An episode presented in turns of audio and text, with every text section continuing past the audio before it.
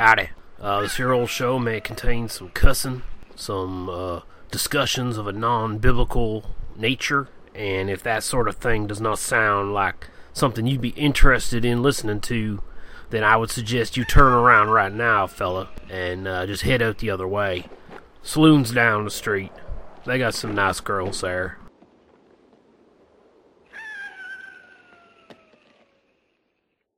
They must be destroyed on sight.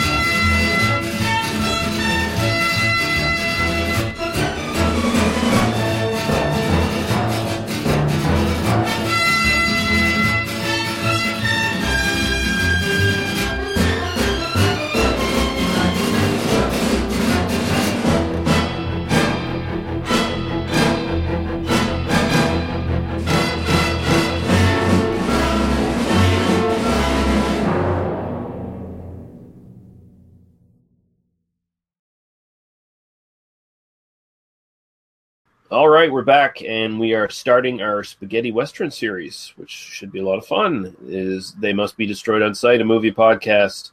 I'm your host, Lee. God forgives. I don't, Russell, and I'm joined by my co-host, Daniel Killer Adios Harper. How are you doing, sir? I just got done dragging a coffin through the mud, and uh, boy, are my arms tired. Was it just full of gold, or was it just full of a machine gun, or both? It, it was it was uh, full of um, hopes for a better future. I don't know. I, I had no I had no further jokes. So I'm going to I'm going to try to uh, work in a really bad spaghetti western title for for our introductions for every episode in this. no This- problem. Uh, sounds like a plan. So you know, but yeah, we're gonna we're gonna start off our uh, spaghetti western series that we're gonna be running all month here in September, and uh, we're gonna be starting out with Django. We're to be talking about Django. We're to probably talk a little bit about the sequel, a little bit about Quentin Tarantino's homage to it, and we'll mention some of the uh, many, some of the many sequels that uh, have been made, and just plain old rip-offs that have been made. Hopefully, uh, you'll find this fairly informative. We're not going to sit here and pretend that this is going to be any sort of grand scholarly look at spaghetti westerns as a whole as a genre. We're just pretty kind of do our usual thing where we just sort of watch movies and say what we think about them. So it should be a lot of fun. Yeah, it's going to be great. Uh, I think we've been both been really excited to do spaghetti westerns since the beginning, and uh, I can't wait personally. Yeah. And hey, look who just jumped in. Paul just jumped in. Hi. How are we So- doing? Uh, we're doing good. So uh, I can actually use your uh, introduction name. Paul Savage Gringo Romali has just joined in. Hi. Al- Amigo. How are we doing? Want to kill some Spanish people today? Let's do this. so uh, we actually got the whole gang back together. It's been a long fucking time since we've had everyone recording together. Oh yeah. Yeah. Yeah. The whole gang back together. We're here. We're doing it. I, my house is a disaster. It's awesome. Right on. I'm doing some massive construction with hammers and drills. That's not good. Right now. Not right now.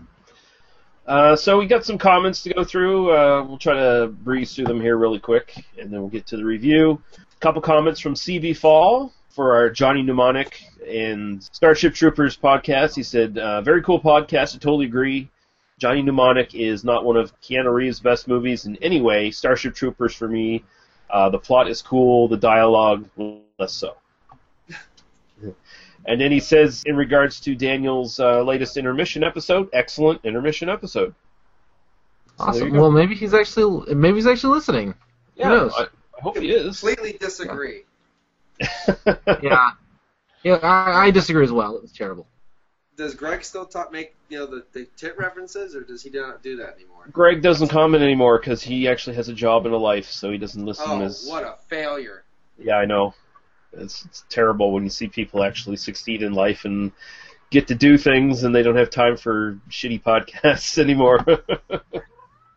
Well, suffice to say that none of us are ever going to run into that problem. no, No. I don't think so. I, and I'm thankful for that. God damn it! Yeah, god damn it. Our friend Mike Murphy from Badasses Boobs and Body Counts podcast says, uh, in relation again to our Starship Troopers and Johnny Mnemonic, Mnemonic, Mnemonic Ju- I did almost said Jumanji. Jumonic. I like Johnny, it. I almost said Johnny John, Jumanji. Yeah, no, I can. That's a mashup I'd like to see. yeah, yeah. Dude, I've only got 320 gigabytes of data in my head, and then when it starts to bleed out, there are gonna be like magic rhinos all over the place. uh, he says, "Great episode, guys. Couple things. Lee Russell should have put up more of an argument with Daniel Harper in regards to Starship Troopers. And just by the way, I'm using the full names here because I just cut and paste right from Facebook, so you know it's the link thing where it uses your full fucking name. I should have realized that before I got into this, but whatever. Anyway, I, apparently I should have argued with you in regards to Starship Troopers more. He says it is, after all, a big budget popcorn film that should never be taken seriously. Also, though you lightly touch down on the action and set pieces, that's what this movie is all about. It's not about love story. It's about a homage to 50 sci-fi films and all the gory set pieces, not to mention the amazing special effects in regards to the bugs. This one needs to be watched without any preconceptions of what it could have been. Lastly, the performances are pretty bad, and I honestly think that's an homage to older sci-fi films as well. And yes, Dina Meyer is the best performer in the film, and Casper Van Dien should have had a bigger career on his looks alone, though he really can't act. I'm ending this with this. Man, there's a lot of good looking people in this film, and then he provided a picture of Adolf Hitler with a six pack of abs. Hey. I like that. I like the fact that if I was an actor in just the right film, the fact that I couldn't act would be called a homage to something. That's awesome. Yeah. yeah. Um, and now also, I think Kit Power chimed in there saying that he, if if he uh, had his chance, he would have disagreed with both me and Daniel. He would have fought us on this film because it's one of his favorite ones. So, uh, yeah.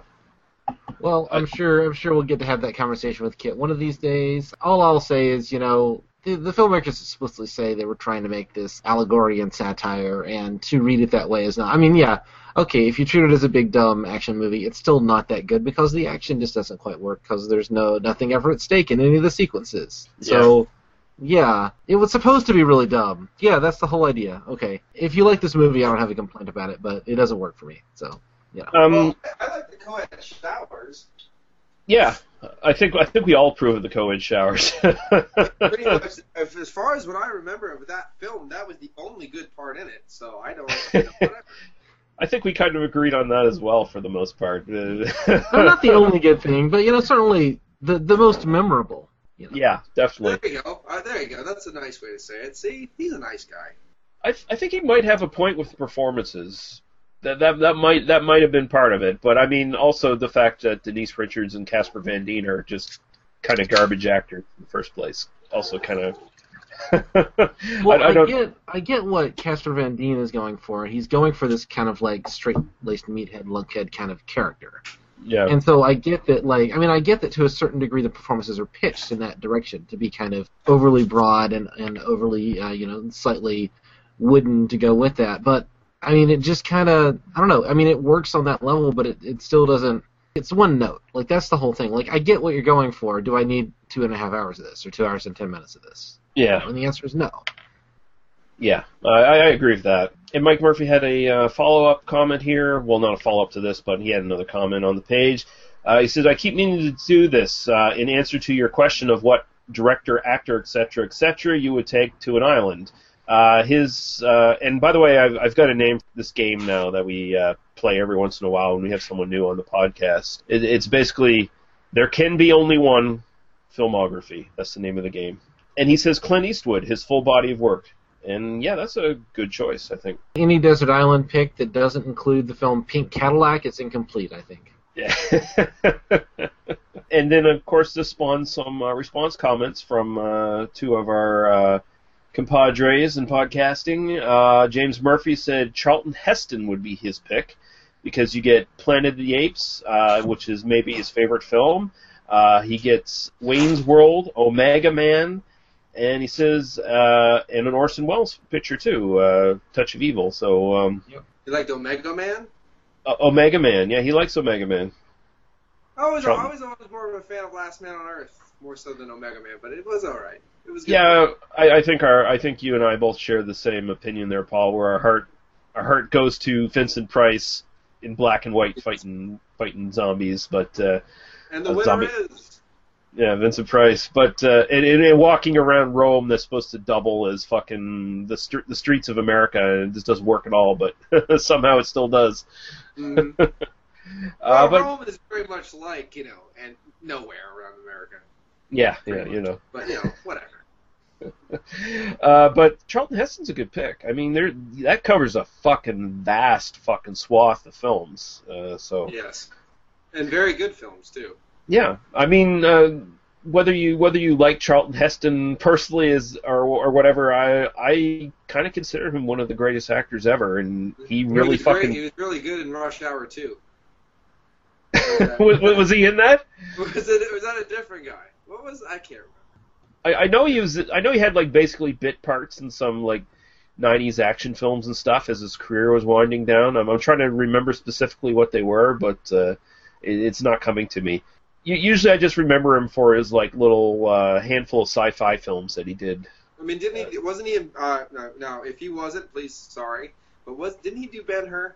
Yeah. Yeah, Yes, because that was yeah okay Ben Hur, and then I mean obviously Planet of the Apes is one of my favorite films ever, so that was a big one for me. yeah, Any career that spans, you know, Planet of the Apes, uh, Ben Hur, Soylent Green, and Touch of Evil, that's not a bad choice. You know, that's a, yeah, sure, I can, I, I, I can go with that. yeah, yeah. And uh, Jack Graham uh, chimed in and he says um, he'd probably be picking uh, Peter Cushing for his pick because Oh, he wow. says you get you get some Dracula, you get loads of Frankenstein, uh, some Sherlock Holmes, uh, Sherlock actually, yeah, and uh, some Doctor Who and uh, a bit of uh, Star Wars and Was loads he of other stuff. Star Wars, yeah. yeah. And he and he actually uh, followed up. We were having a little conversation there where he says that his character in Star Wars is actually one of his favorite movie villains of all time, basically. Of course it is. It's Jack Graham. Cushing is a great choice. I, I agree. What was I the uh, agree. what was the question? Uh, well, I'm about to pose this to you, uh, Paul, because uh, you are returning to the podcast. This is the first time we've had you back with uh, both of us. Yeah, we have this new game, and it's There Can Be Only One Filmography. There can be only one filmography.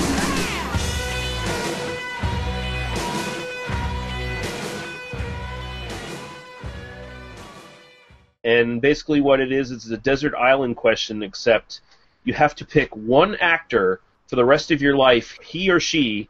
It's the only filmography that you can uh, watch for the rest of your life on the desert island. And I sort of uh, posited early on that I knew what your answer was going to be, and I think I do know. So I'm I'm waiting for you to uh, answer this one because I think I really I, th- I think I really do know who it's going to be.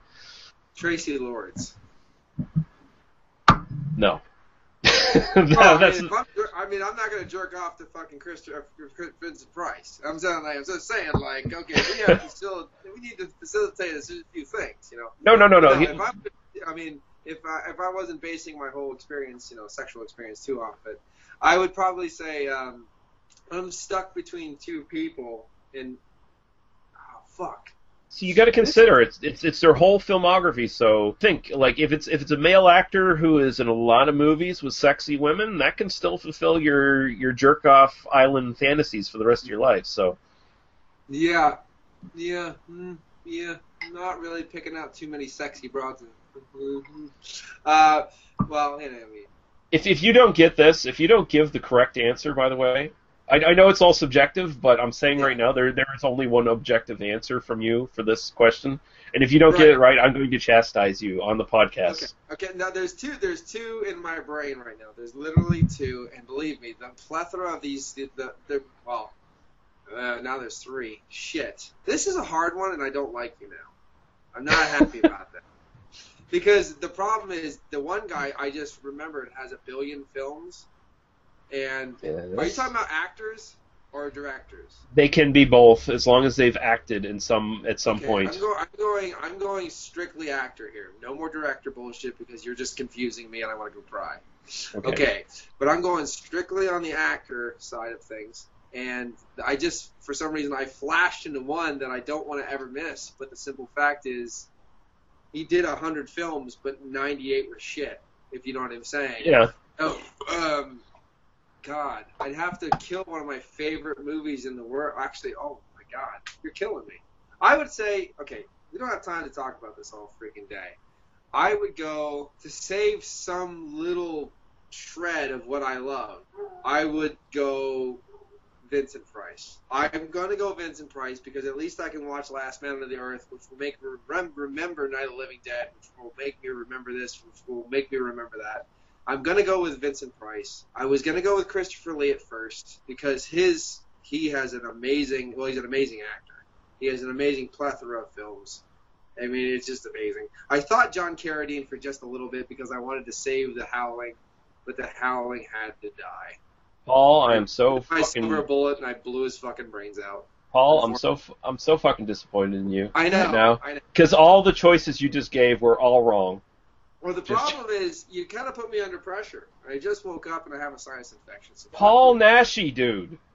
No, no, no. I did. I did think Paul Naschy. I did think Paul. It was the first one that popped in my head was Paul Naschy. But I can't watch his films all the time. I love his films for God's sakes. But like, if I watched his films for a week, I'd pretty much not turn the TV on for another year.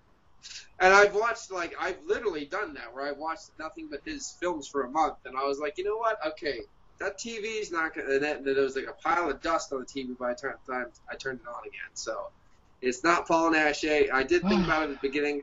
Well, the thing is, with Vincent Price, John Carradine, and Christopher Lee, you have such a breadth of films to choose from that you will never be bored. Okay, well your your answer is technically your answers are correct and they're the good ones, but still very disappointing because I, I okay. I, I, my mom told me this a long time ago, and it really helped me get through life. Paul, no matter whether you win or lose, you'll always be a loser to me, and it really helped. It really helped. I don't know. Your answers technically are correct, but at the same time they're wrong because it just feels wrong. You you should and be it makes picking it Paul more Nash. special that way because I guess. you know why you're crying yourself to sleep that night. You know, I've had those moments. It's good. Yeah. Well, all right. We'll move on now. uh, we we can move right on uh, unless anyone has anything they want to mention, like anything they've watched in the last Well, little while. like They want. that I tried to make that as quickly as possible, but that was a very, very hard question. It, it was fun any any uh, rate. So uh, yeah. And uh, I've been waiting a while to ask you. So uh, Yeah, you pulled, you poured salt on me and watched me wiggle like the slug I am. So That's what this podcast is all about, putting people on the spot. But yeah, uh, if anyone has anything they've watched in the last little while they want to mention, uh, otherwise we can move right on. I did watch Demons one and two, and later you'll figure that out. Yeah, uh, sa- same with me. Everything I've watched in the last while has been for bonus content for October for the podcast. Oh, you so ruined it. See, you ruined it. Oh. yes, so all you little kiddies have to wait until then. If I can figure out where it is, I'll show you this quick. And this is uh, something that I hope we can touch on for the podcast, and this is why I'm showing it to you. Okay, so he so just just so for the people listening at home, he walked off camera. He didn't just stand up and pull his pants down. So No, no, I have my My Little Pony boxers on, so we're good. okay, I got a the German press book that opens up for Midnight. John Russo's Midnight. It's a German press book from oh, 1982. I think this, this one's actually dated 82. But Nice. there's a Midnight press book for John Russo, and I have the actual full scale. Uh, I don't think this is an original print. Obviously, this is probably a reprint, but it is the big other Midnight poster for the movie Midnight. And Cool. I'm going to get those signed in uh, October at the Night of Living Dead weekend, which I will try to get you guys footage of for the podcast. That'll be fun. Signed by uh, John Russo. Awesome. And, and, John, and John Napolis. Oh, cool, cool. So sorry, that was a little thing. I was just going to show you stuff. I hate to interrupt the podcast, but there you go. No, that's awesome. Uh, uh, when when you do go to that, yeah, if you if you can like if you can get some video footage, we can rip the audio and maybe get like uh, Uh, yeah, we can we can either uh, pop in some audio video on your site and then rip the Mhm. audio, and it's all good. Oh yeah, we'll we'll stick the we'll stick the uh, video in the actual you know YouTube if version get, of this. If I get enough balls, because generally speaking, Lee and I don't deal with humans well. um, if I get enough human like interaction balls, if I grow them enough, like if I get drunk, for instance, I, I will actually try to do many interviews with some of the people. They will definitely be small interviews. I mean, I'm sorry, guys, uh, they will be tiny, but I will try to get something. John Amplas, it, even a couple words from him would be awesome. Mhm. Martin Martin himself. That would be pretty Mhm. fucking cool. Yep. So uh, look forward to that, guys, in October. Bonus content coming your way. Did you ever see a film at such a young age it left you traumatized with cinematic wounds? Ah, necrophilia. Ah, ah, ah. It's a dead issue, man. Don't don't push it. Cinema Psyops is a weekly podcast documenting an ongoing experiment on the mind of an unwilling test subject. No one should have to watch this movie. Oh, no one should have to watch this. No one should have to watch this movie. Surprisingly, it's not a topic that a lot of people really want to tackle. I'm shocked, prudes, I know, really. right? It's the next sexual frontier that no one wants to explore. I am, in the most sincerest of senses, disappointed in you. It takes a powerful goddess like Connie, jam her arm down the monster's throat and kill it. Oh, I'm still tripping out over that. Even as a kid, I was like, I gotta find a girl like that. Every week, I, I get a new look of disappointment that I never thought I could get it's out of here. unimaginable. At 12 years old, you should not be watching this movie. Obviously. At 13, you should not be. 14, you shouldn't be. I'm not entirely sure even 17 year olds should be watching this. Just because you're offended by something doesn't mean that you have the right to demand that it doesn't exist. Watching this film again, I had all of this like little nerd glee with everything that kept Little popping up. history doll Yeah, popping up absolutely. at you. So I totally loved this film.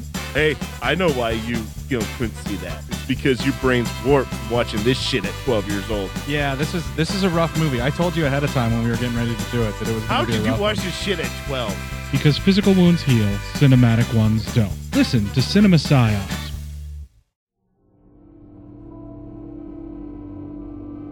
Looking for something different in your podcast library? Then why not check out the podcast Under the Stairs? I'm the host Duncan McLeish, and joining me each week will be a special guest as we examine some classic, old school horror favourites, as well as some modern classics. That's not to say that we don't tackle some of the, let's say, more questionable entries into the horror genre. And if all that wasn't enough, we have a subset of shows called Baz v Horror, where our horror novice, the Baz, tackles horror in all shapes and forms to see who will come out victorious. So what are you waiting for? The show can be found at podcastunderthestairs.wordpress.com and on Stitcher and iTunes. The podcast Under the Stairs is a proud member of Legion Podcast Network. This is Duncan McLeish from Under the Stairs, signing off.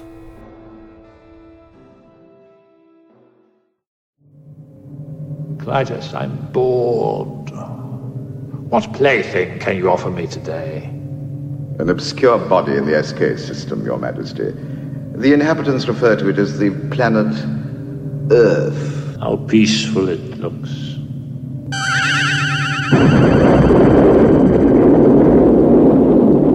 Most effective, Your Majesty. Will you destroy this Earth? Destroy it. Send Rick and Benny in War Rocket Ajax. So, just destroy it? That's what Ming said. Don't you ever listen? Well, there's no arguing with Ming. Hail, Hail, Ming. Wait! You see those transmissions on the Visua screen? Crow? Nightmare on Elm Street? Chud 2? Black Belt Jones? Nightbreed? What's a critter? Oh, I've seen those things. Flash? I guess we could wait a while before the destruction. Yeah, and watch the movies.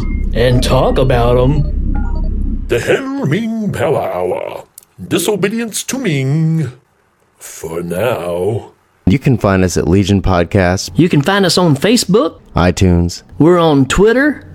We're on Instagram. at www. You know what? Just Google it for yourself. Just Google it, you bastages. Hail Ming. Breaking 2? Electric Boogaloo?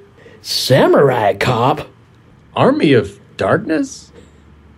Flash Dance.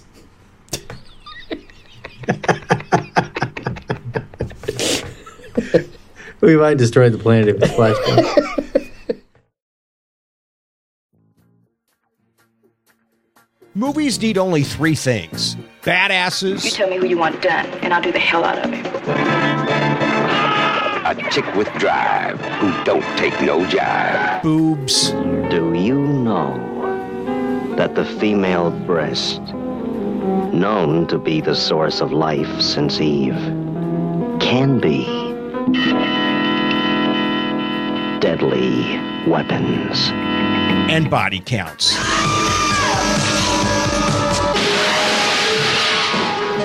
Body count. The mathematics of murder and menace. The BB and BC podcast is your source for exploitation film discussion of B movies. You can find the show on iTunes and Stitcher Radio by searching for BB and BC podcast. You can also listen to each episode directly from the show's website located at badassesboobsandbodycounts.com. Let's go to work.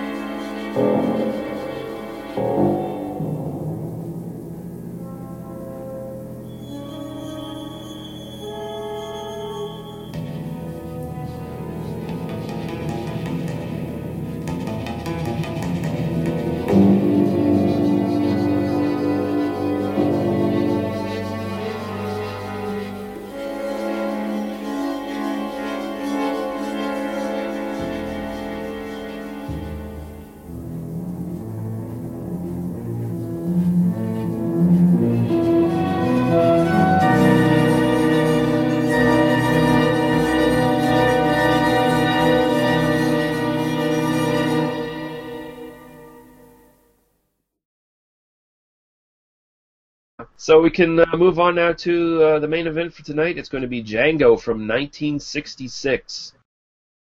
A century ago, on the low hills along the border between the southern states and turbulent Mexico, a mystery man appeared. A man with a sad, impenetrable face. Django, have you never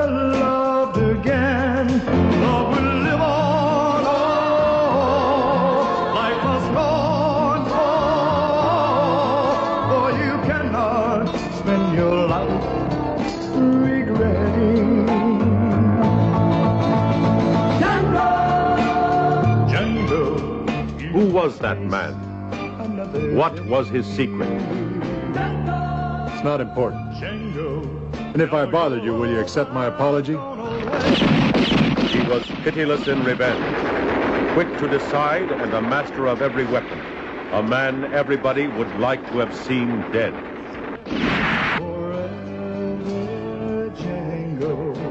Yeah, his name is Django.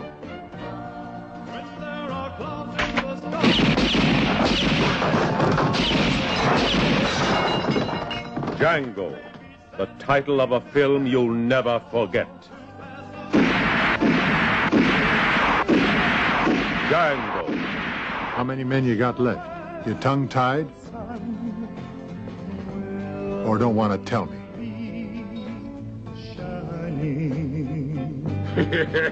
Too bad, Maria. Django, an audacious man of action, capable of a tender, hopeless love which could only last a day, but a day which was worth all eternity. I'm glad I made you feel like a real woman. Very glad. I mean that.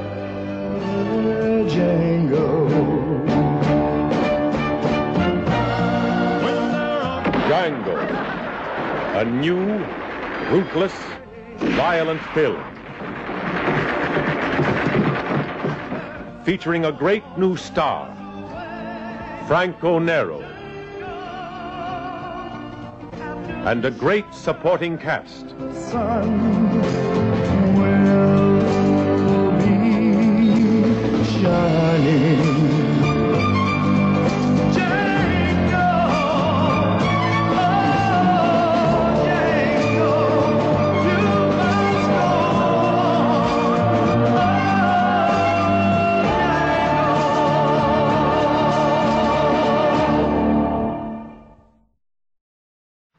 Directed by Sergio Corbucci, who is uh, also known for several other spaghetti westerns: Companeros from 1970, The Mercenary from 1968, Navajo Joe, with with the bandit himself playing an Indian. Why can I not think of his name right off the bat? Smokey and the Bandit. Burt Reynolds. Burt Reynolds. Burt Reynolds playing an Indian. Yes. Oh Yeah. dear. Goddamn. Well, and uh, Klinger from MASH did it on F Troop, so why not? Yeah. He also did the Hellbenders in '67, and of course the Great Silence in '68, which is heralded as one of the great spaghetti westerns of all time. Written by Sergio Corbucci, Bruno Corbucci, Perio Vivarelli, Franco Rossetti, Jose Gutierrez Messio, and starring Franco Nero as Django, Jose Baldo as General Hugo Rodriguez, uh, Lordana Luziak as Maria, Angel Ev- Alvarez as Nathaniel the bartender, Gino Prince as brother Jonathan, Simon Ariglia as Miguel, Ewa- Eduardo Eduardo Eduardo. Jesus, I'm bad at this. Farjit Farjardo as Major Jackson. Daniel, I'll let you go to the uh, synopsis. I'm really looking forward to the next six weeks of listening to you stumble through Italian names. Oh, it's going to be great. It- It's gonna it's gonna be so fun for for the audience especially. For the audience, really, just they're just gonna skip forward 30 seconds whenever you know that comes up. And Yeah. Borneo sharded in my pantsio. I, The film opens as our titular hero drags a coffin through horrible, wet, sticky mud. It's a long sequence as the theme song plays in full, and Django seems beat down by the world around him, left only to wander while dragging the symbol of literal death. In other words, we're a long fucking way from Monument Valley. Django comes across the gorgeous Maria, a mixed-race prostitute being tied to a bridge and whipped by a gang of Mexican bandits, presumably without consent. Just when we think we can take no more, a shot rings out and the bandits are dead. Not because of Django, but because of a group of masked Ku Klux Klan-like soldiers, who we later learn are led by the racist ex-Confederate Major Jackson. Django is himself confronted by the henchmen, dispatches them easily, and offers protection to the suffering woman. They go to a nearby town, seemingly deserted except for a tiny whorehouse, a bartender, and a man named Nathaniel, who explains that this border town is essentially a neutral zone between the Mexican revolutionaries and the rampaging ex-Confederate soldiers. Nathaniel is paying protection money to Jackson, and turns a bit of a blind eye to the men's mistreatment of the professional ladies. Django's having none of that, however, and after confronting a couple of the racist dickbags, he guns down the entire group, save Jackson himself, who promises to come back with every man he's got. 48 to be precise. When Jackson returns with his unstoppable army, Django is unflappable, calmly lighting a cigar for himself. For he knows what we do not that within the coffin is not a dead body, but a fully functioning machine gun, which he uses to annihilate Jackson's group in moments. Jackson himself escapes, and soon Hugo, the leader of the Mexican revolutionaries, is making plans to steal Jackson's supply of gold from his military base. The two do just that, but Django suspects Hugo is planning on double crossing him out of his share of the loot, so manages to rig his machine gun in a way that will kill a large number of Hugo's men and sets off with the entire supply of precious metal. He gets quite far in this endeavor, at that, and is arguing with Maria about whether she can come along with him or not when the coffin slips and begins being submerged in quicksand. Django nearly drowns trying to get the gold, but is saved by Maria, only to discover that Hugo and a few of the surviving Mexicans are waiting for him. They break Django's hands, first with a rifle butt, then with horse's hooves, and the now crippled hero must work to save Maria, who is in the process has a gunshot wound to her shoulder. Major Jackson, it is learned, is coming back to get even with Django, and Django meets him in the graveyard, seemingly barely even to, hold a pistol, much less use it. When he is confronted by Jackson, however, he regains his preternatural super shooting ability and quickly dispatches the remaining men, and then walks off into the distance as the camera pans across the graveyard and the still warm corpses of the racist murderers. And uh, this was one of the first films to uh, really sort of take the uh, the mantle that Sergio uh, Leone threw down. This is one of the first Italian westerns to really kind of take up that style and that aesthetic. Corbucci uh, had actually done several, uh, well, not several, but a few westerns before this, and like a lot of the Italian westerns at the time before Leone uh, really sort of hit the scene, most of them were kind of more uh, retreads of American westerns. This is one of the first really bright spots in the genre as far as imitations go from uh, Leone. So, uh, actually, I'll, th- I'll throw it to Paul since he's returning. What what are your kind of initial thoughts on this film, there, Paul? Well, overall, I like it. I mean, it's it's it's gritty, it's dirty. I mean, it does have that kind of Lone Ranger kind of vibe to it. This this desolate, tortured soul, kind of coming out of nowhere to kind of just not even save the day. It's kind of like he's dealing with his own demons the whole time. It's pretty interesting. It, it shows a, a more complex character than some people might get out of this film. He's a very complex person. I like kind of like that lone gunfighter vibe. I don't watch a lot of westerns. So for me, this one is definitely something that I'll remember for quite a long time. There is a lot of uh, racial tension and, and things like that in the film too, but um, the one thing I got out of the whole film that other people might not get, there isn't one fucking good person in this whole film. They're all kind of shit. You know what I mean? Like so, it's like you know, hey, you know, it's it's kind of a fun shoot 'em up at the same time too. It has this. I mean, it, I take it for more seriously than a fun shoot 'em up, but at the same time, it's like, wow, everybody in this film is a dirtbag. it's pretty Yeah. interesting. It's it's like it's like there's no way to run where you don't get shit on your shoes. It's pretty. It's an interesting way, and it's it's a, it's a weird place to find someone trapped in that you know got there through their own misdoings. Kind of like um, I hate to border another film you guys did, but kind of like Ravenous. Nobody got there because they were a good guy. They got there because they fucked up, and that's kind of interesting. And I get this like uh, I I kind of got that from Ravenous now, now that I see Django, you know that kind of thing. So it's pretty interesting. Good film. Nice. Uh, Daniel, your initial kind of thoughts on this? There's nowhere to go without getting shit on your shoes. That's about that's a that's a really nice. Uh, you Yeah. know, I, I should have said that instead of re- reading that whole summary there. Sorry. Yeah, no, it's very much um, part of that. Uh, I mean, this gritty reality. It, it uh, really does distance itself from the kind of classic uh, genre, the Western genre. It's one of the greatest of the spaghetti westerns, at least you know, in my opinion. You know, it's it's almost a deceptively simple plot at first. Like like Mhm. there- there is a, there is a lot where you're you're kind of uh, watching it and just kind of uh, following along, and it's like, oh yeah, there's a gunslinger. He walks in, some bad people show up, he shoots them dead. You know, it's really only on the like second or third watch through that I think I really get some of the nuances of it. And I mean, there's an obvious political angle, um, which you know I'm always interested in. But but beyond that, there's a you almost get the sense that Django is this like almost supernatural force. You know, Yeah. that, that he exists in this beyond folk hero, but I mean, he can just kill anybody. Like there's no, you know, there's no doubt in your mind at any point until the very end, like whether Django is going to prevail in any, you know, I mean, he literally kills five guys with like three shots. Like yeah, he would have been pretty good in like RoboCop 2, Terminator 2. Yeah, he would have been Yeah.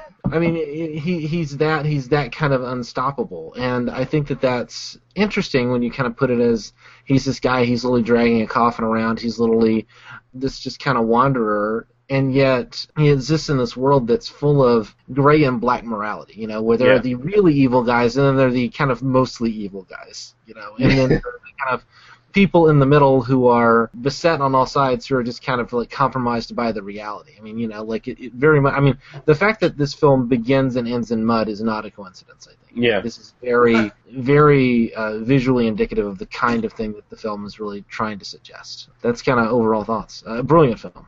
The opening with him walking through the mud, dragging the coffin through the mud. I think that kind of sets the tone like very very well that this isn't your typical western hero at all. He's not riding a horse for one thing. He's he's definitely not above the mud. And if he was riding a horse in a typical western, it'd probably be just a dusty trail, not a muddy one, you know. Right, um, right. But this this guy's dragging all of his sins with him behind in a coffin, kind of symbolically. And he's he's walking through the muck of the worst of humanity. You know, like there, there's nothing good is going to come out of what he is confronting and walking towards, and you only sort of get subtly after a while throughout the, the film what his real motivations are. And even then, his motivations aren't all that honorable. I mean, he, he's essentially trying to avenge the death of his wife. But that's almost kind of secondary after a while because he kind of figures, hey, I can kind of set myself up as well and get really rich in the process and, and it's it's actually that kind of diversion from his initial path, uh, you know, sends him down. Like uh, that that's what ends up having his hands crippled and putting him in a real bad spot. And I mean, he just uses people. Like this is a really a true anti-hero in the truest sense of the word. He's not Clint Eastwood's Man with No Name, although he's modeled after that character and the and the story is essentially kind of a retread of Yojimbo as well, just like a fistful of dollars was. But that's just kind of bare bones skeleton kind of thing for Corbucci to really like delve into like a really dirty character, like a, Well, a, a, the- a- there's a thing about him that never goes away, and it's like I hate to quote a Megadeth thing, but there is something about him that never goes away. That killing is my business and business is good kind of vibe. to Eh. that like I can just keep killing you sons of bitches and making money. I'm cool with that. Like Yeah. he's not this like a tortured soul that's trying to become an angel at the end. He's ah, I'm still always always gonna be kind of shit. Yeah, he, he knows he's buried in the shit, and he's kind of okay with that. He's kind of, you know, like this is this is the world, and and that's fine. And I mean, first he's not going to do anything for Maria. You know, he's he's just kind of standing off to the side. This really is he gets caught between this war between these these two kind of murdering gangs, and he does it almost on a whim. I mean, you really don't get why he does decide to intervene. You know, like it was fine. It was fine when the Mexicans were whipping her, but then when the when the Klan shows up, okay, now I got to do something about this. you know? yeah.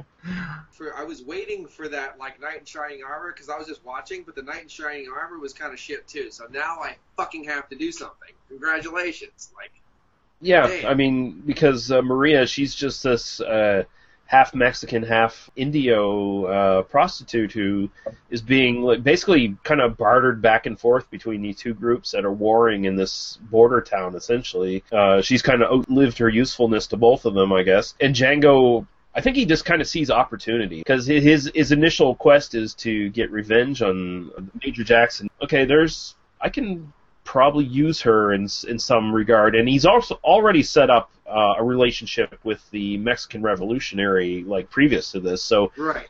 so he's going in he's going into this town with a plan already. He, he's not like he's not like Yojimbo or Clint Eastwood's Man with No Name who walk into the town into an existing situation and doesn't know who the players are and actually has to learn as he goes. Django already, has a plan. He's already ready to pit these two groups against each other so they'll kill each other off enough that he can finish the job. But then, of course, his motivations get a little uh, twisted after a while where he, you know, he sees the opportunity of, I can avenge my wife and I can also walk off of a lot of fucking gold. I think his sort of amorality comes out of the fact that the death of his wife just kind of ended his life. Like, he, he has those lines to Maria about he, he can no longer love anybody. Like, it's, it's all gone for him, and anyone who tries to attach themselves to him are probably going to end up like his wife did. And so he's got a sort of that fatalistic bent to his character now, where he's just trying to get whatever he can get for himself at this point. I, I like uh, I like there's there's there's other aspects and like you see this kind of mentality later. I'd hate to say Django did this. I hate to say that without knowing. It's like I, I when you were talking about it. Now that I've watched the film too, and you were bringing it up, I just think of Mel Gibson's character in Lethal Weapon.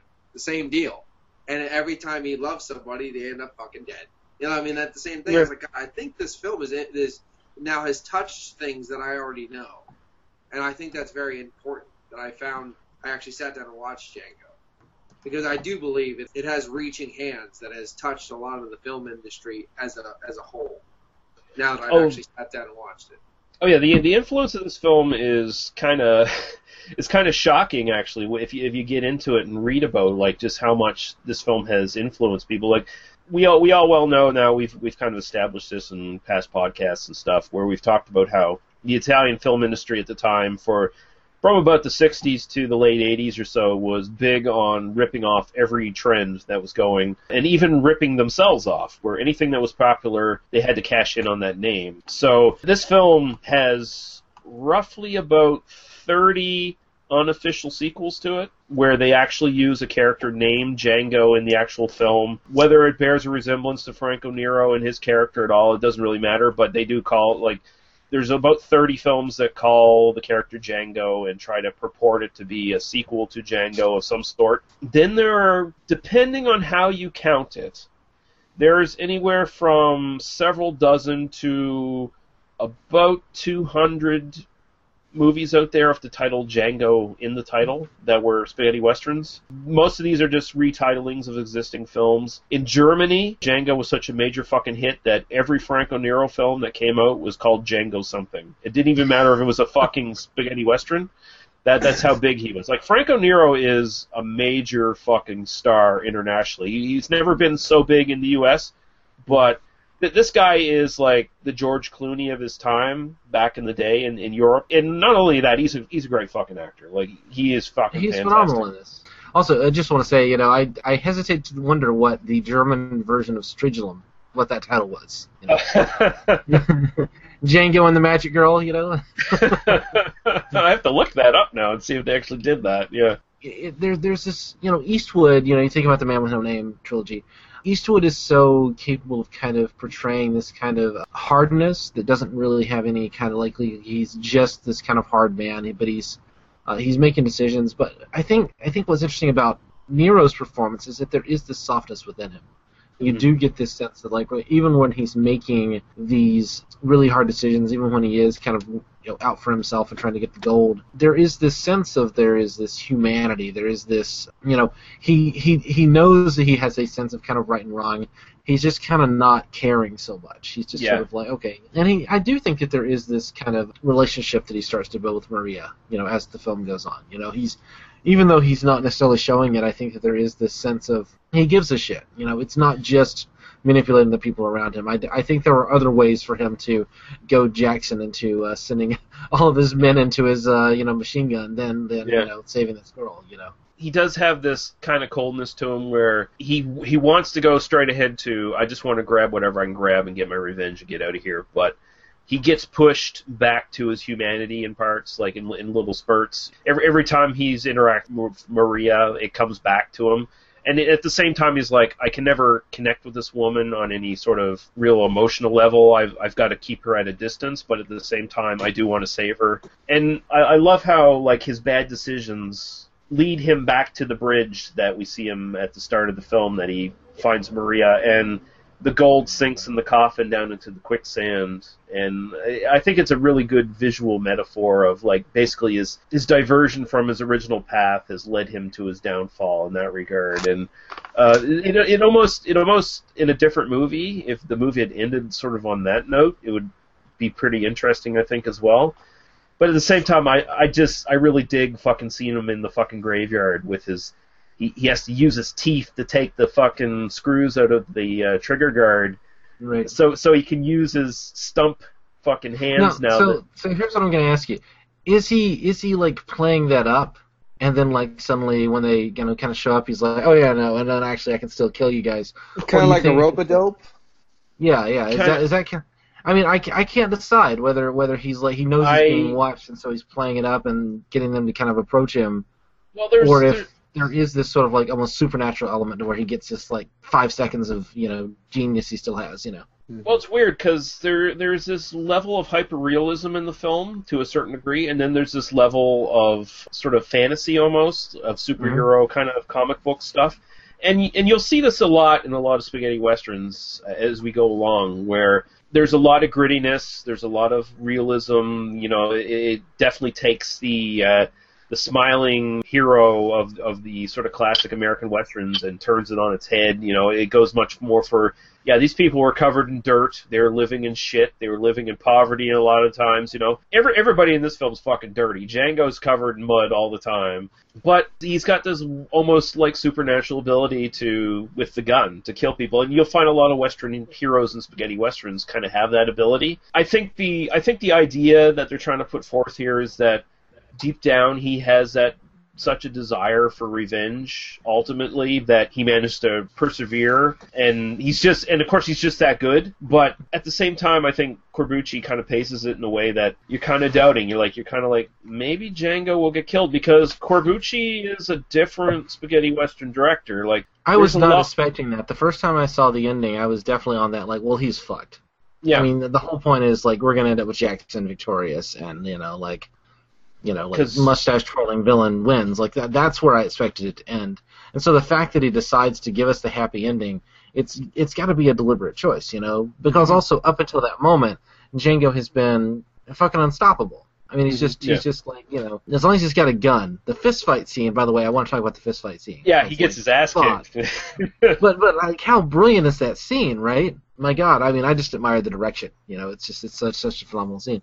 But I legitimately kind of, I mean, you look at that scene where his hands are broken, and I mean, you you think like that's that's about as as bad as what anybody mm-hmm. you know in any movie gets. You know, I mean, you know, I mean that's a that's almost like a serial killer move. you know, Yeah. Yeah, right. John Doe from Seven could have done that shit. You know, like I broke your hands because what you relied on for your business was your hands. You know, sort of thing. And then when you, I mean, and having the horses like stomp on them and stuff. Like, Yeah. Oh God. I mean, that's just. I mean, it hurts my hands just thinking about it now. And then he's still like he's still trying to do the right thing, right? I mean, and I think that that's why. I mean, you can call him amoral, but I, I don't. I think that amoral isn't. He Well, I- does I- have hints of goodness in him. You know, I, I don't. there I don't think he's totally immoral. I think it's just like there's some amoral elements to his personality that have, that have come out of the death of his wife, where it's just Yeah. kind of, it's just kind of frozen him in certain aspects. But what happens what happens is with people is when they lose what they have they see what they want and sometimes that doesn't always play well with their psyche because believe me i understand. You know you see like oh well i want this now and i want that now and i'll do whatever i can to get it because i lost the thing that i actually wanted. You know that kind of thing. So it does fuck with people and it plays this film does play that off extremely well and a lot of people do a lot of bad things to get that. And even even though Django does have this kind of um, twisted view of reality at this time, his true nature, which is the good guy, does come out. Watch why is he still remains to this day the good guy in the film in people's hearts is because no matter how much he sees the opportunistic side of things, he still tries to do the right thing near the end, which is ultimately his downfall too. And the uh, the end for me was definitely something that I I loved, and it wasn't exactly a good ending because you know he still has to fight through everything and still live an, a, a meager existence alone, waiting for the next next opportunity to come through. I mean, so it's definitely a, a very deep, deep, deep ending with a lot of different kind of chaotic emotions going around. Uh, and and the pain, the pain, and the, the reality, and that grittiness just shines through so much on the end that uh, that the ending is something that will stick with most people for quite a long time. That's true because he's he, he is left broken in the end. I mean, I mean he's got a victory, but I mean at that point is his victory? really it's all hollow. anything? It's all Yeah, hollow. Is it worth anything? Because the the town he walks into is destroyed. The prostitutes have no jobs. Nathaniel is dead. The both gangs are dead. Everyone's basically dead. I, I looked up the kill count for this film. He Mhm. kills ninety five people in this film. That's better than Jason in like part one through nine. You know what I mean? Like it's pretty good. Well, he wasn't in one, so okay, geeks, calm down. I meant two through nine. Yeah, there you go.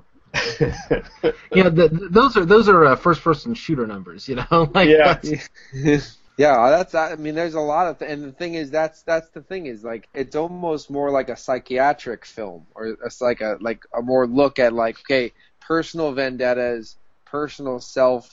I mean, because he hates himself because his wife died. Like he hates his decisions that he made to make this happen. And when you keep you keep fighting for these negative things, these vindictive things, and trying to, you know, have something at the end, all it does is ruin everything that you have in your life and destroys absolutely, literally, in this film, everything around you. So it's Yeah. very, it's it's more like a very very in depth look at a psychosis. Well, what if he hadn't uh, gone for the gold? What if he'd let uh, Hugo keep the gold and just like, okay, fine, when you get in power, you'll pay me back? Like if he'd been able to let that go at that point. Well, he wouldn't have because he has trust issues. See? well, yeah, I want boom. to. I mean, I mean, That's so- I mean, I'm gonna cry myself to sleep now. We're good. Uh, well, he he would have been better off. Like that's the thing. Like oh yeah, he absolutely. make- I mean, that opportunistic streak comes in where he makes some bad decisions, and and that and I mean, his bad decisions essentially kind of lead to a lot more deaths than there should have been. I mean, I mean, he murders. I mean, all these Mexican revolutionaries with Mm-hmm. the machine gun just as a diversion, so he can get the gold out. Yeah. You know, which is, I mean, really, that makes him as bad as anybody in the film. Right. You know, in terms of, you know, right. like that. That's there, his- there is no good guy in this film. It's amazing. It's it's amazing way to, to shoot a film that I don't think many many films even after have tried. It's very interesting. Yeah, you got to root for the like the least evil motherfucker essentially in this mm-hmm. film. I mean, I mean, I guess you can argue that probably Maria is probably actually Maria and Nathaniel are probably the more semi-moral good people I mean, in the film. Nathaniel is compromised because he's like doing the payback thing. I mean, he's kind of letting he's letting the the two sides kind of war. You know, he's kind of staying neutral, so he's not. he doesn't have a he doesn't really have a choice though. He, he's, right, he's- right. Um, but Maria definitely, I feel like has has this kind of. Um, I mean, we don't really know her background, and that's that's Yeah. kind of you know. I mean, I was gonna say, you know, who are the best people in the film? The whores. You Yeah, know, because they're, the they're prostitutes, just they're- because they have mm-hmm. no real they have no real agency. They're just sort of stuck in their situation. I mean, this is mm-hmm. kind of reality of a woman mm-hmm. in the old west. So like like Maria, was it? Maria is the Mary Magdalene of of the whole situation. She's Yeah. the, Yeah. the blessed the blessed whore. You know what I mean? It's just that's that. Unfortunately, there you go. But she, I mean, at, at the very least, Corbucci is. Uh, and uh, as we go through these, by the way, uh, it's going to be a recurring theme that women aren't treated very well in these films. Like that's just As that's they just should be. that that's just European films in general at this period. Well, that's that's westerns as well. Like westerns Western. are just not. You Well, know. but um, it's- but I, I will say it. I will say Corbucci is actually quite a bit better on this stuff than most Mm. spaghetti western directors are. And Maria at least gets to do some stuff in this film compared mm-hmm. to a lot of the contemporaries at the time. You. Well, know, the- she that that's the thing about this film. I'm so, sorry to interrupt you, but that's the thing is like that's the thing when it was written that is so interesting because when Django sees Maria, she sees he sees how important she can be. Like I can use her to do this, I can use her to do that. She is important because of this, she's important because of that, and like stretches her multifaceted, you know, importance in the film that quickly. Like that's why I'm saving this bitch because it's not because she can just sleep with me now and again and I'll kill her later.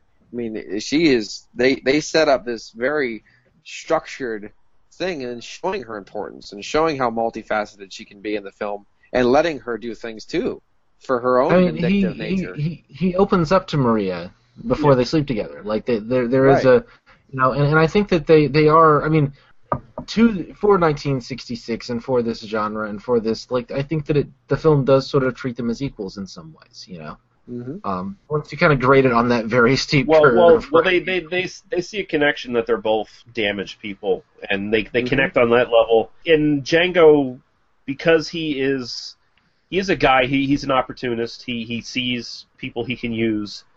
He sees that hey, this is a woman who is both tough. She's not going to back down. She has a fucking beef with these people. I can use that as well. So I mean, he he sees that in her, and her, and that of course comes out in her character uh, throughout the movie, where she is she is pretty fucking tough, and she knows what she wants. She wants to get the fuck out of there, and if she can, if she can, fuck Django and have little Django's of their own. But but of course Django's not up for that because he's like, I can never love another woman. little Jangitos, you know. Little Djangitos. yeah. Yeah. It's interesting. Uh, Django is a Romani name, and uh, you know the Romanis are, are you know kind of obviously they are uh, you know travelers and drifters and, Yeah. and, uh, that sort of thing, which Yeah, I that- think is uh, interesting. You know, thematically.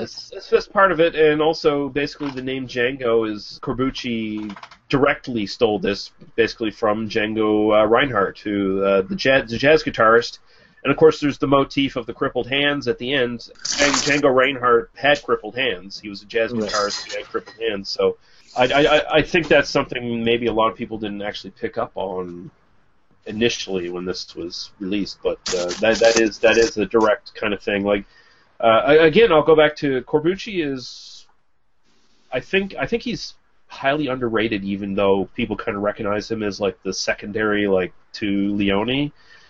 He is a fucking brilliant director. I think I, I, I love a lot of his films, not just his spaghetti westerns, and he he puts a lot more depth and interesting ideas in his stuff than um, even stuff I don't think uh, Leone would have thought of in some of his films. So um, I mean, some of the framing, some of the direction, some of the performances, even you know, are Mm-hmm. way more interesting than you would really give it credit for. And again, a lot of it is subtle enough that it takes a couple of viewings. I mean, I've seen this three Yeah. times now, and it it takes a, a little bit to, to kind of um, pick up on some of the subtleties of it. So, um, I would recommend seeing this at least twice if you're if you're kind of listening to this. And Yeah. following along.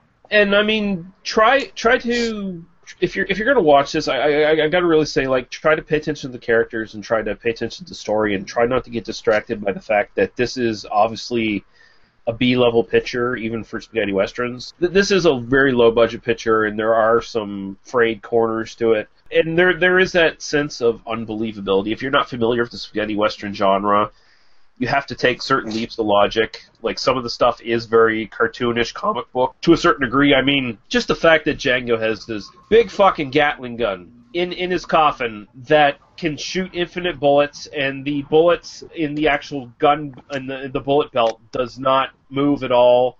Right. And the gun, the gun does not overheat and stop after shooting for three seconds in a row, which it would have happened. You know, And they were they were water cooled, weren't they? They were. That's why the whole point Yeah. is most of those were water cooled guns. So, but the thing is, people that are into the style, I guess, those genres of the B movies, they already know this. They already look past this kind of stuff. And I agree. As a guy who only watched the film once, probably on fast forward.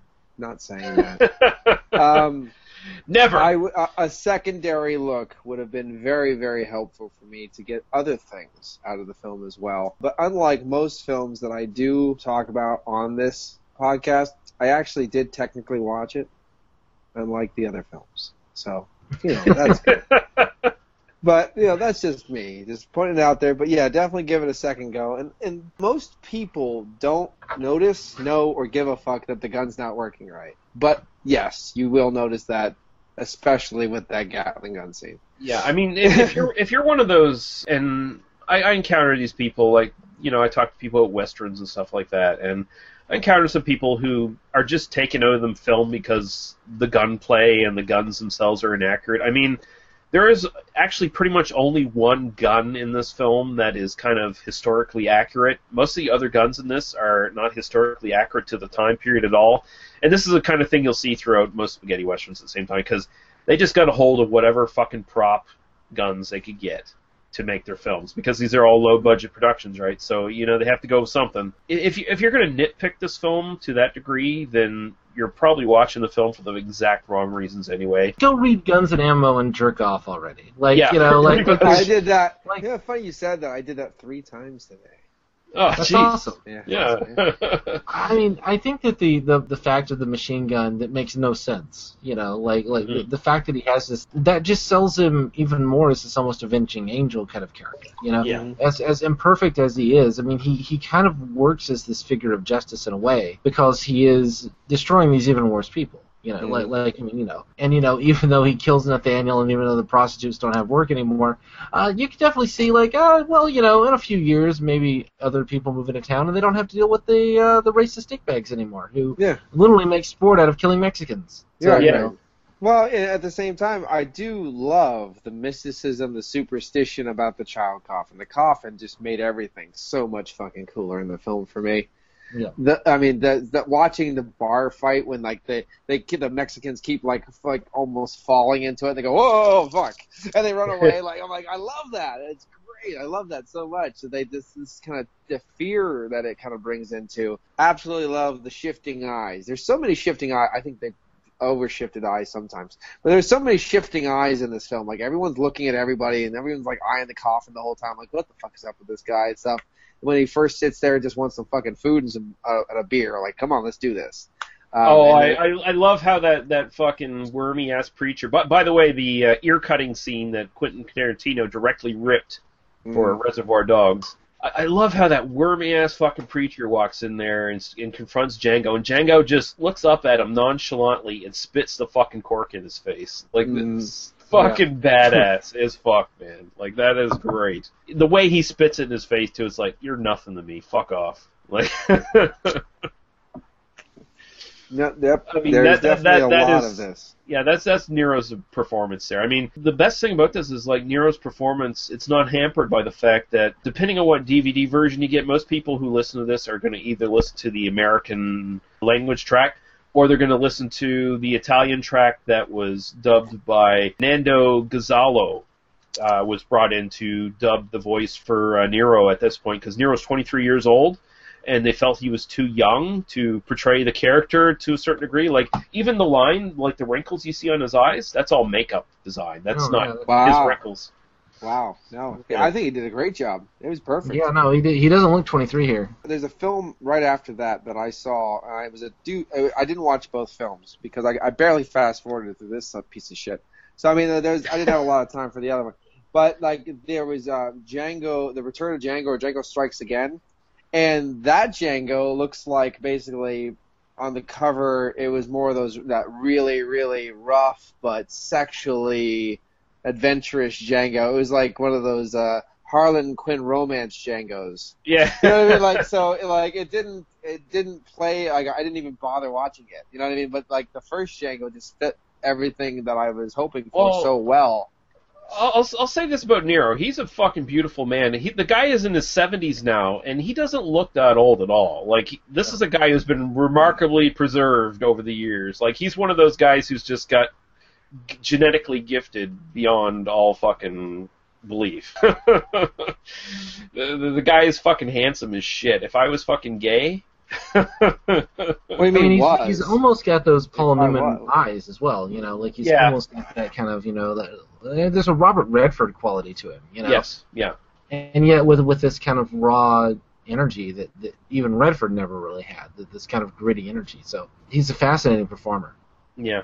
Uh, the dubbing is not his voice, uh, depending on what version you see, and most versions you're going to see are not going to be his voice. His physical performance, he still shines through. Like, he still brings it. What do you guys think of the main villain here, Major Jackson? Because I, I, th- I thought he was kind of an interesting character. Like, he kind of speaks to. Like, he's definitely uh, set up, like, they don't spell out specifically that he's the Ku Klux Klan. But he, he's a very Ku Klux Klan racist Confederate kind of character. I, I thought it was kind of interesting though that he is one of these guys who is racist, but at the same time he'll work with Mexicans or any other sort of person of s- different skin color if it's convenient for him. You know, like because he because he he uh, pals up with the Mexican uh, government to and their soldiers to take out the Mexican revolutionaries. And and he's cool with Nathaniel having a full-blooded Mexican prostitute in his brothel. So he, he's- he's very much that kind of hypocrite, but at the same time, you know, just fucking evil as fuck too. Like Well- he he, got, he guns down Nathaniel at the end of the film, uh, just, just coldly. Like Nathaniel says, "Django's hands are broken. He'll be no trouble to you at all," and he just okay. Bye, Boom, boom, Nathaniel. boom. Yeah. yeah. Yeah, I, I found I found Jackson to be a really interesting character, and I mean, it, it you know you're, you're right. It, it speaks to the reality of the kind of politics of the situation, and that is, you know, yeah, I'm not just gonna out and out murder every brown person I see. Like I don't like them if they don't mean anything to me. Yeah, I'll literally turn them into sport. Yeah, let's have a great time. Shoot the Mexicans.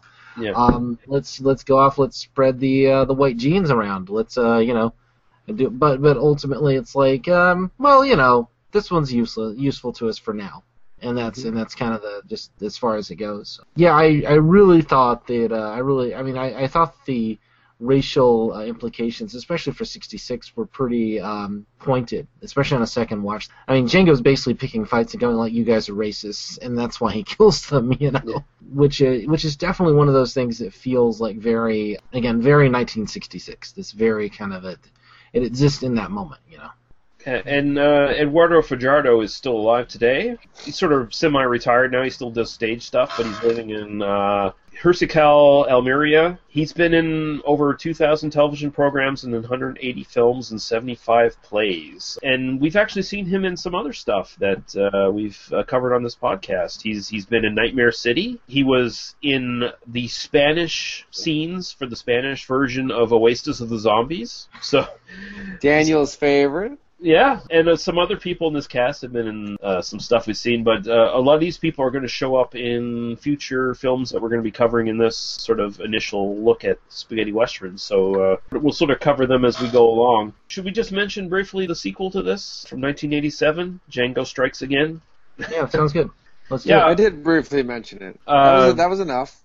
We're. That was a so. This is this was a different director in this one, but it basically had Corbucci as an advisor role kind of thing because he was pretty sick at this point. He died 1990, I believe. So they bring Django back 20 years afterwards, and he's you know he's a converted monk trying to escape his past of a gunfighter, and then his estranged an estranged woman uh, that he's shacked up with tells him we have a child, and the child has been abducted by these uh, Hungarian soldiers who were for a while in cahoots with the Mex- Mexican government until the revolution, and then now they're basically just slave traders and mercenary pirates going on their own. I know you watched it, Daniel. What did you think of think of it? I I thought like wow, it, it doesn't feel very connected to the original except in you know, kind of the character, you know. But but I mean, it feels very. I mean, if the first one is kind of playing with these political angles in terms of kind of like Reconstruction era America, the sequel, kind of 20 years later, is playing with ideas about like this kind of colonial Latin America in a way. You know, there's, Yeah. there's this very kind of uh,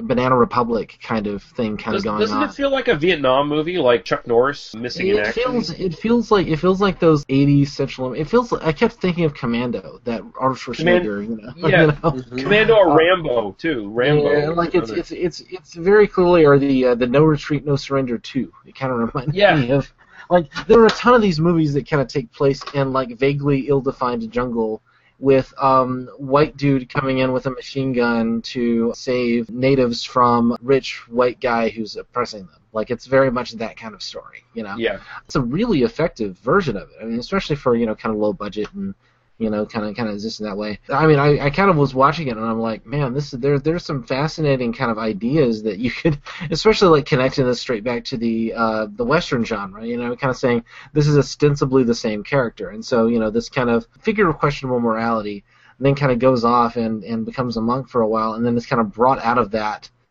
in order to go on this adventure in this, you know, colonialist narrative. There, there's some really interesting connections you could draw there that I don't, I didn't quite like, you know, put all those pieces together. But there's something really interesting going on there. I found it to be a fascinating watch.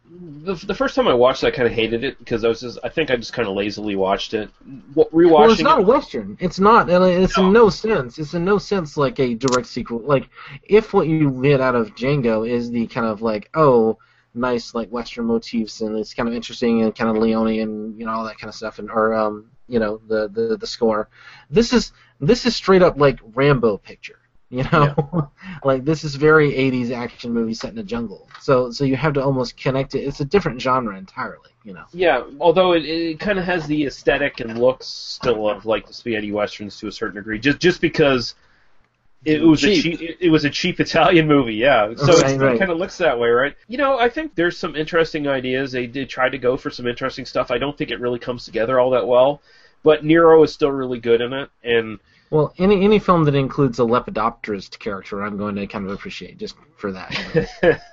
I, I, like that uh, Nubian like servant slash dominatrix, you know, with the whip. yeah, that was a really. I mean, you know, God, you know, and uh, yeah, That- that there's some just really like- interesting stuff going on there. And then Donald Pleasence is in it, of all people. Yeah, yeah, yeah, yeah. He's just, he's just now there. I have to watch it. He's just there in a white top hat and a fucking white suit, and he's just. I'm the He's the Scot- comic relief. Yes, he's, he's this Scottish uh, fucking bug expert who is uh, basically just captured by these Hungarians because the uh, the lead Hungarian bad guy is into butterfly collection and moth collection and stuff. So he's like, a little entomology chaos. That's all yeah, he's an entomologist, and and so he's like, basically, this is this film made Silence of the Lambs happen. Okay, we good. Yeah. We're good. there we go, there we go. Yeah, There, there is there. I mean, there are hints of that. Like, I mean, you know, it's it's it's playing with some of the same ideas. Yeah. So there's the one true sequel from Django, by the way, for everybody. That's the one that you can actually say is a Oh. true sequel. Although John Sayles is working on a new sequel now, Yes, and Franco Nero is uh, filming currently and, in this. and it's coming back. It's going to be set 50 years after the original, which I Yes. think is I'm- amazing. I'm I'm fucking so excited. excited. I am too. I, I want to see it because Franco Nero still fucking looks good at seventy. So I he he's one where I can actually believe him still being an action hero compared to like Harrison Ford or Arnold Schwarzenegger or one of them. I kind of think Nero can still sell it, like as this old gunfighter being I mean, brought I mean, back. this this could be Unforgiven, but like you know, yeah. Well, Yeah. he's not. He's he's not bedridden, which is nice. So it's not like Django Unchanged. Instead of, you know what I mean? Like so. nicely it's not- done, nicely done. You know what I mean? So that's it's like. Brilliant. Oh, so that's good. That's not adult diaper Django. So we're we're Yeah. good. I like that. So that's Uh, so, good. So there was a remake of Django, like an official remake of Django by Takashi Miike, who's better known for horror movies, like adaptation uh, stuff like that, called Sukiyaki Western Django. And I, I'll just say, depending on your taste, I tried to watch this, and goddamn, I couldn't watch it. I mean, Quentin Tarantino is this as in this as a gunslinger. It's very kind of meta, very uh, homagey, very kind of on the fucking nose. A little In too words, much for me. It's Yeah. Miike. Well, this is Tarantino's the gunfighter. kind of well, he's one of the gunfighters in it. I see. I Uh, could see Tarantino bitching about a bagel he got wrong. Not really a gunfighter. Like I don't. I don't get Well, it. Okay, Tar- we're good. though. Tarantino's Tarantino's a terrible actor. I'll just put it out there. He, he's Thank not you. very good, uh, and he's not very good in this. But it, it he, the movie kind of hides it because the movie is kind of bad. This is like a really bad Takashi Miike movie, as far as I'm concerned. It's very stylish. It's very bombastic. And I think it just kind of misses the whole point altogether. You know, if if you're looking for uh, a Django remake, that is the one. I, I will I will mention uh, quickly some ones you might want to look for uh, that are sort of the unofficial sequels to Django that were kind of made. One we're going to be covering in the next episode, which isn't really an unofficial Django sequel, but it's one of the better sort of steal the name of Django films. Tomas Milian starring in Django Kill, If You Live Shoot from 1967. There is the Gianni Jarkonen uh, $10,000 Blood Money from 1967, which is pretty decent. Terence Hill was in Get a Coffin Ready, or also known as Viva Django, in 1968. And, uh, and a lot of these unofficial Django sequels, by the way, involve Django avenging a, a dead sibling or a dead spouse. Uh, if you if you take these all as canon, where there's some sort of progression in the storyline. Basically, Django had this large extended family who have all been murdered, and he's avenged all of them in these films. That, that's kind of how this goes. But in this one, he avenges his wife. Actor Anthony Steffen, who is actually a pretty well-known spaghetti western actor, starred in like over 25 films. More of a direct kind of Clint Eastwood ripoff. He's his, his acting it's much more stoic and wooden in that kind of frame. But he did uh, Django the Bastard in 1969, which is actually kind of a precursor to High Plains Drifter because he's kind of a supernatural character in that one, like taking revenge. And then there's W Django or A Man Called Django, depending on what title you look for, also starring Anthony Steffen, which is also pretty good. And is uh, Django against Sartana. Sartana is a character in Spaghetti Westerns we'll probably cover the second time we go into this as far as series go. Uh, but it's, it's sort of kind of a team up between two kind of popular character names in Spaghetti Westerns. And and then Django, Django and his his amazing friends, and Django Masters of the Universe. Django and the Super Friends, yeah. Um, Yeah. And then there's another one, Don't Wait, Django, Shoot, from 1967, which is also pretty good. But uh, those are ones you should look for. and they're all from this like in the '60s. I mean, those are pretty recent, you know, direct, direct J- kind of. thing. Django Django was so popular that everyone ripped it off. I mean, the box office in the USA was like only 25. Well, no, actually, this is modern box office for the USA. I guess uh, the numbers 2013 a re-release was just like twenty-five thousand dollars. In Italy, in its initial release, it had 1.02 uh, million uh, I guess what lira in Italy. Um, In Spain, it was uh, 32.7 million, or is, oh no, 32 3,200,000. But uh, it, it did very well. it like made a shitload of money. it, it, it, it really did. Let's not, It- let's, not do, let's not convert currencies here. It's not that, Yeah. you know, it made a shitload of money. but it, it, made it, it- three it- million krona. We got this. The rubles involved. But It- at it- the same time, it's like that's the classic Italian. Once it does well, grab it, run with it, and never stop fucking making money off of it. But at Yeah. the same time, it does bastardize the first film. But I'm very, you know, it's it shows how well. I mean, and how well appreciated that film is. Yeah, I mean that name that was used for movies and other genres from Italian cinema just because Django was so popular. Like that that name sold so well. This movie was banned in Britain for 20 years or so. Got its first actual release in Britain in 1993. That's uh that's how long it was. You know, I think that was kind of the video nasty stuff. Um, right, right, right. That's not too surprising.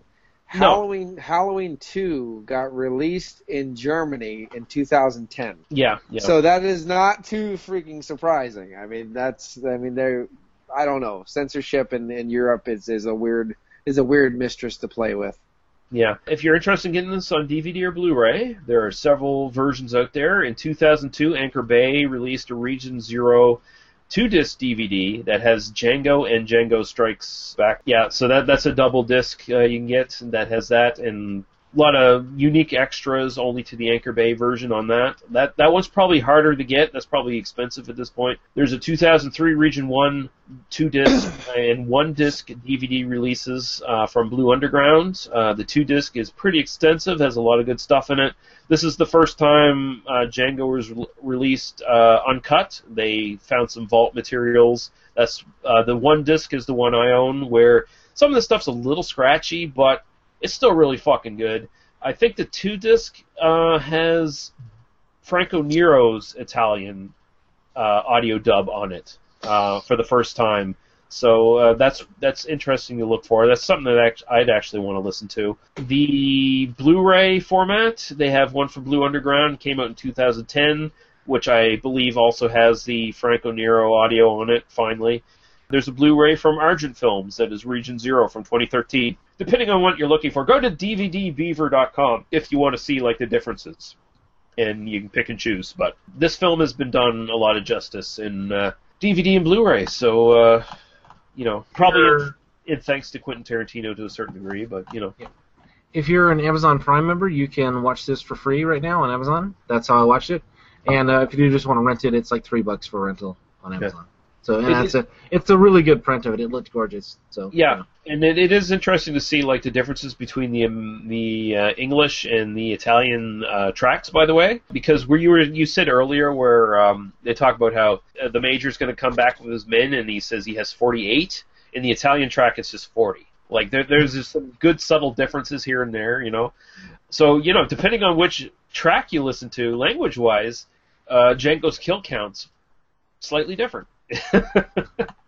Still impressive, though slightly different. But anyone have any final thoughts they want to put towards this one? I love the end of the film. I like that he uses the cross to support the gun, that kind of symbol of death. He has almost this pariah feel to him that I'm gonna, you know, nothing's gonna stop me from getting the bad guy. That kind of feel. Like it does have this kind of silver lining that you feel in your heart at the end of the film that normally the rest of the film just showed you that this is gonna turn out badly, guys. Just prepare for that. But they do give you that little breath at the end. But it is a hollow victory. Everything around him in his life is destroyed, and he does walk uh, crippled away into the sun, or hobble, I guess you want to call it, into Yeah. the sunset. But you know, um, I do like the the, the graveyard scene, the cemetery scene. It gives you this this dark, uh, bitter realism to it that I I really appreciated. And um, at the same time, I feel like he was wasn't just playing. I mean, he was seriously injured. Like he's he they know he's fucked up, but yet at the same time. I'm not going down like this. He does have this I'm not going down like this attitude when he yells when he yells out right right out before he starts firing like it just like boom like yeah.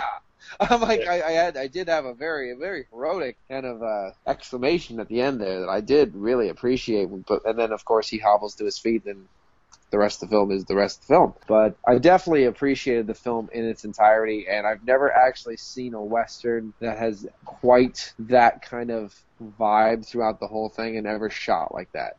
Little nuances, like we talked about before. The fucking town is a mud hole. Like Mhm. that realism that other westerns don't give you. That dirty realism. So, I mean, definitely something anyone who is a fan of Italian cinema, B cinema, or wants to get into westerns, this is definitely one to watch. Yeah. As a guy who watched it for the very first time, definitely awesome. Anything, Daniel, you want to finish off with, or I feel I feel pretty confident. Feel pretty comfortable. I agree with Paul there. Actually, um, great film. Maybe you know if you if you're kind of listening to this and you haven't uh, seen the film before, you might kind of approach it and kind of. you, you might think we've praised it a little bit too much, especially on a, on a kind of a first, you know, kind of superficial watch through.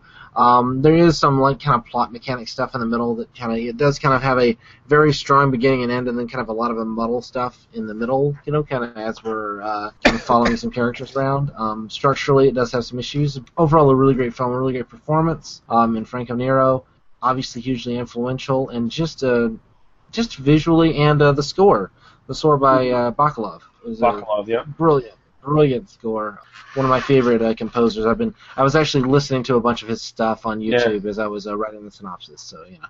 Yeah, I should uh, remiss if not to mention uh, Django Unchained at least briefly. Uh, how, how do you think it does as kind of a you know uh, kind of a tribute in in a certain way to uh, the original Django? Because I, I think it, it does lift kind of some of the plot elements. Tarantino's not making a spaghetti western; he's making his own western that kind of draws some elements from the original film, like the the racist angle, you know, the the man driven for revenge kind of angle. Ultimately, I think you know it's it's a very different film in a, in a lot of Yeah, ways. yeah. Yeah. I mean, Tarantino's doing something very different, and um, I have huge thoughts about Tarantino. Um, I'm writing about Tarantino right now, actually. You know, I my wife and I did a did a, uh bonus content episode about Django Unchained, so I've kind of had my thoughts about that film Yeah. already, or at least some of my thoughts, because I could talk about that fucking film forever. It's a, a brilliant film. I think that what Tarantino does is he takes that, and because especially watching the sequel, especially watching Strikes Again, there's a very deliberate political angle to both films, and I think that Tarantino picks up on that and then like inverts it and puts it in his own direction. And the decision to make his Django a uh, an American slave definitely um, kind of plays on that. You know, it gives that kind of subtext to the revenge in a way that um, even um, the original doesn't doesn't have necessarily. I love Django Unchained. I rewatched uh, most of it before. I mean, we it was like we're not gonna talk about it while they're watching it, but I sat down and watched like two thirds of it just because um, I watch it all the time, and uh, I, th- I think it's a worthy successor. And I think that people who find the original through the Tarantino version, I think will be happy with it. You know, I Yeah. think I think it does play with some of the same ideas, just not in quite as uh, sophisticated a way. But um, yeah. Yeah. Yeah. All right, uh, Paul. We'll start with you. Where can people find you on the interwebs? Oh, you can go to uh, Oil Paintings by P. Rameli on Facebook and paulrameli.com for Oil Paintings by me. You can find me on PA Brew News on Facebook and one word PA Brew News on YouTube for beer reviews and related stuff like that, and on YouTube Funeral Dust Six Six Six for metally stuff. Yeah, and go to his painting website and buy his shit because it's good. So Yes, and I'm broke, so that works out well. yeah, Daniel. Where can people find you on the interwebs? Uh, you can find me. I do a bunch of podcasts uh, on various things, mostly science fiction related. Uh, started as Doctor Who, but it's kind of moved on.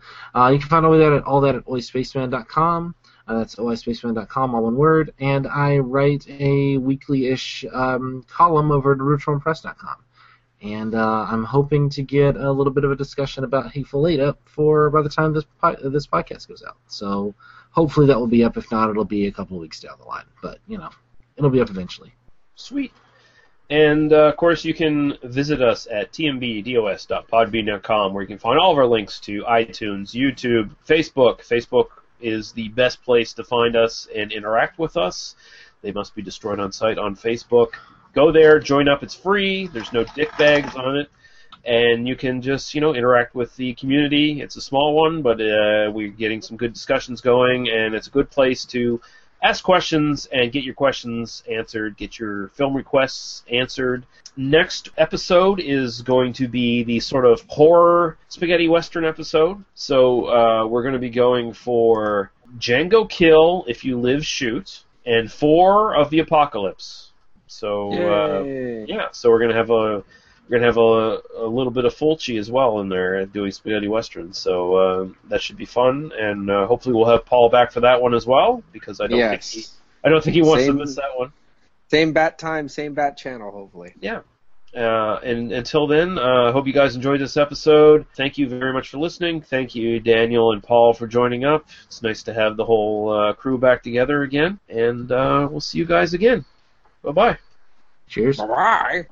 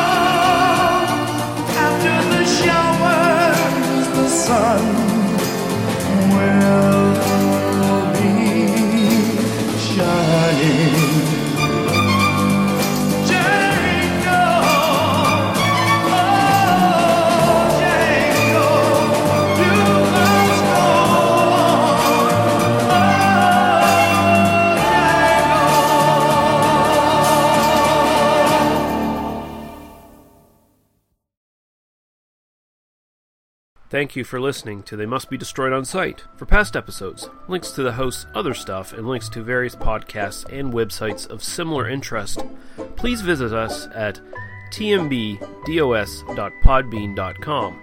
There you can also find our iTunes, YouTube, and Facebook links. Please join our Facebook group, as this is the best way to get in contact with us and to keep up to date with what's coming up on the podcast. We also can be found as part of the Oi Spaceman family of podcasts at oispaceman.com, where you can find various sci fi themed podcasts about Doctor Who, Red Dwarf, Firefly, and classic sci fi novels. If you decide to subscribe to us through iTunes, please take a moment to leave us a star rating and a review. Thank you. Drive through.